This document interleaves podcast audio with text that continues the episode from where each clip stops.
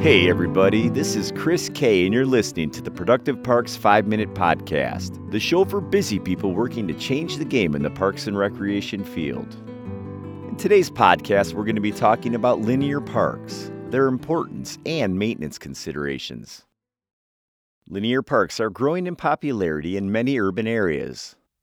They offer a unique opportunity to transform old, unused infrastructure into spaces for recreation.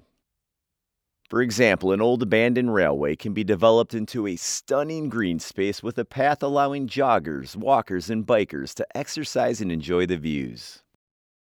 These parks do more than breathe new life into unused land. Linear parks also offer the community several social, economic, and environmental benefits.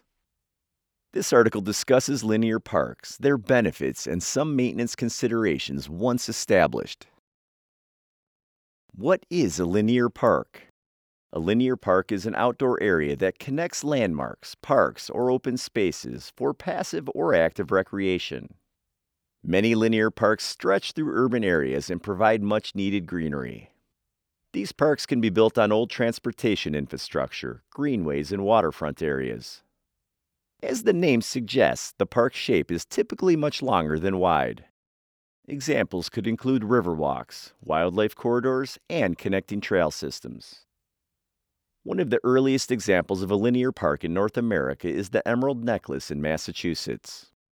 This 1,100 acre park, developed in the 1800s by Frederick Law Olmsted, set to link parkways and waterways with walkways along a stream and several small ponds. This park offers many opportunities like hiking, golf, and sailing.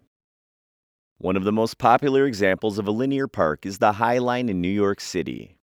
This is a 1.45 mile rail trail and greenway built on a former elevated train line.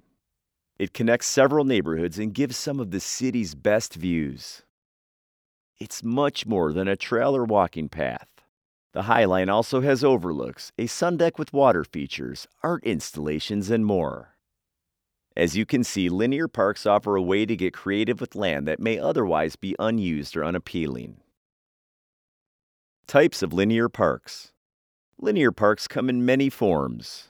Often their design and construction depend on the existing land.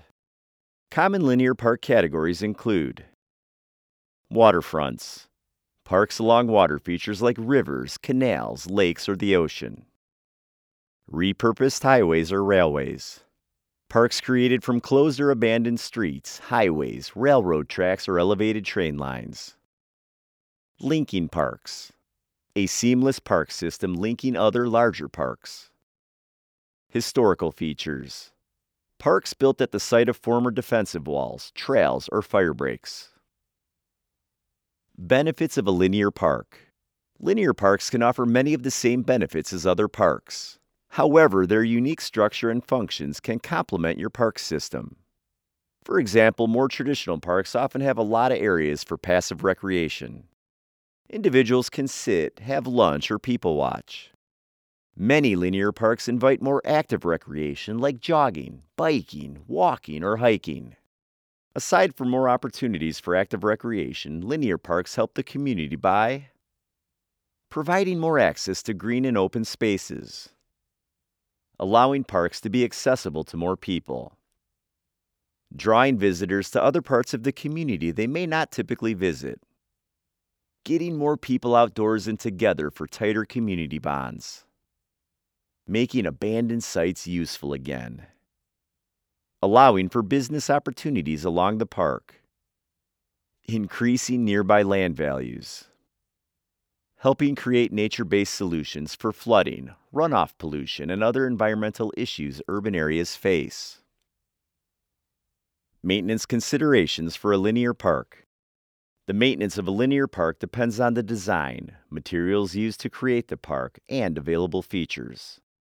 In its most basic sense, many linear parks resemble trail systems. One of the most important aspects of maintaining a linear park is ensuring the walkways are safe, obstruction free, and in good condition. Ensuring safe walkways includes filling in holes or uneven areas, checking for drainage issues, removing fallen branches and other potential hazards, trimming back foliage that obstructs paths or views, addressing vandalism and graffiti, ensuring signs are maintained, snow and ice removal if used during winter, inspecting and repairing wooden boardwalks or handrails.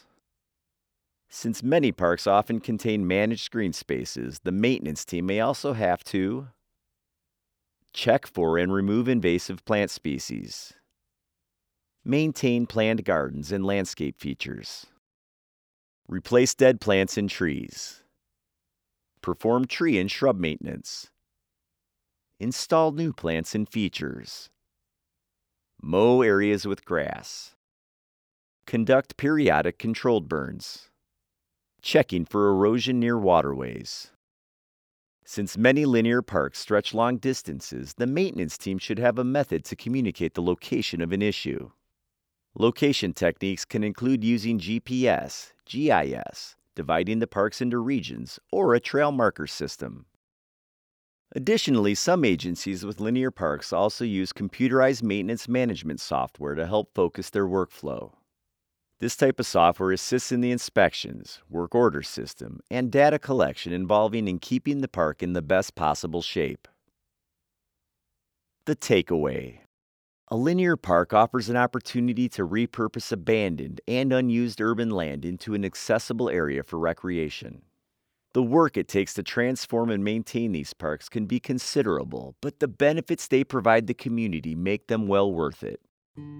Thanks for joining me for another episode of the Productive Parks Podcast. Remember to tune in each week for more tips on how to make your agency more productive.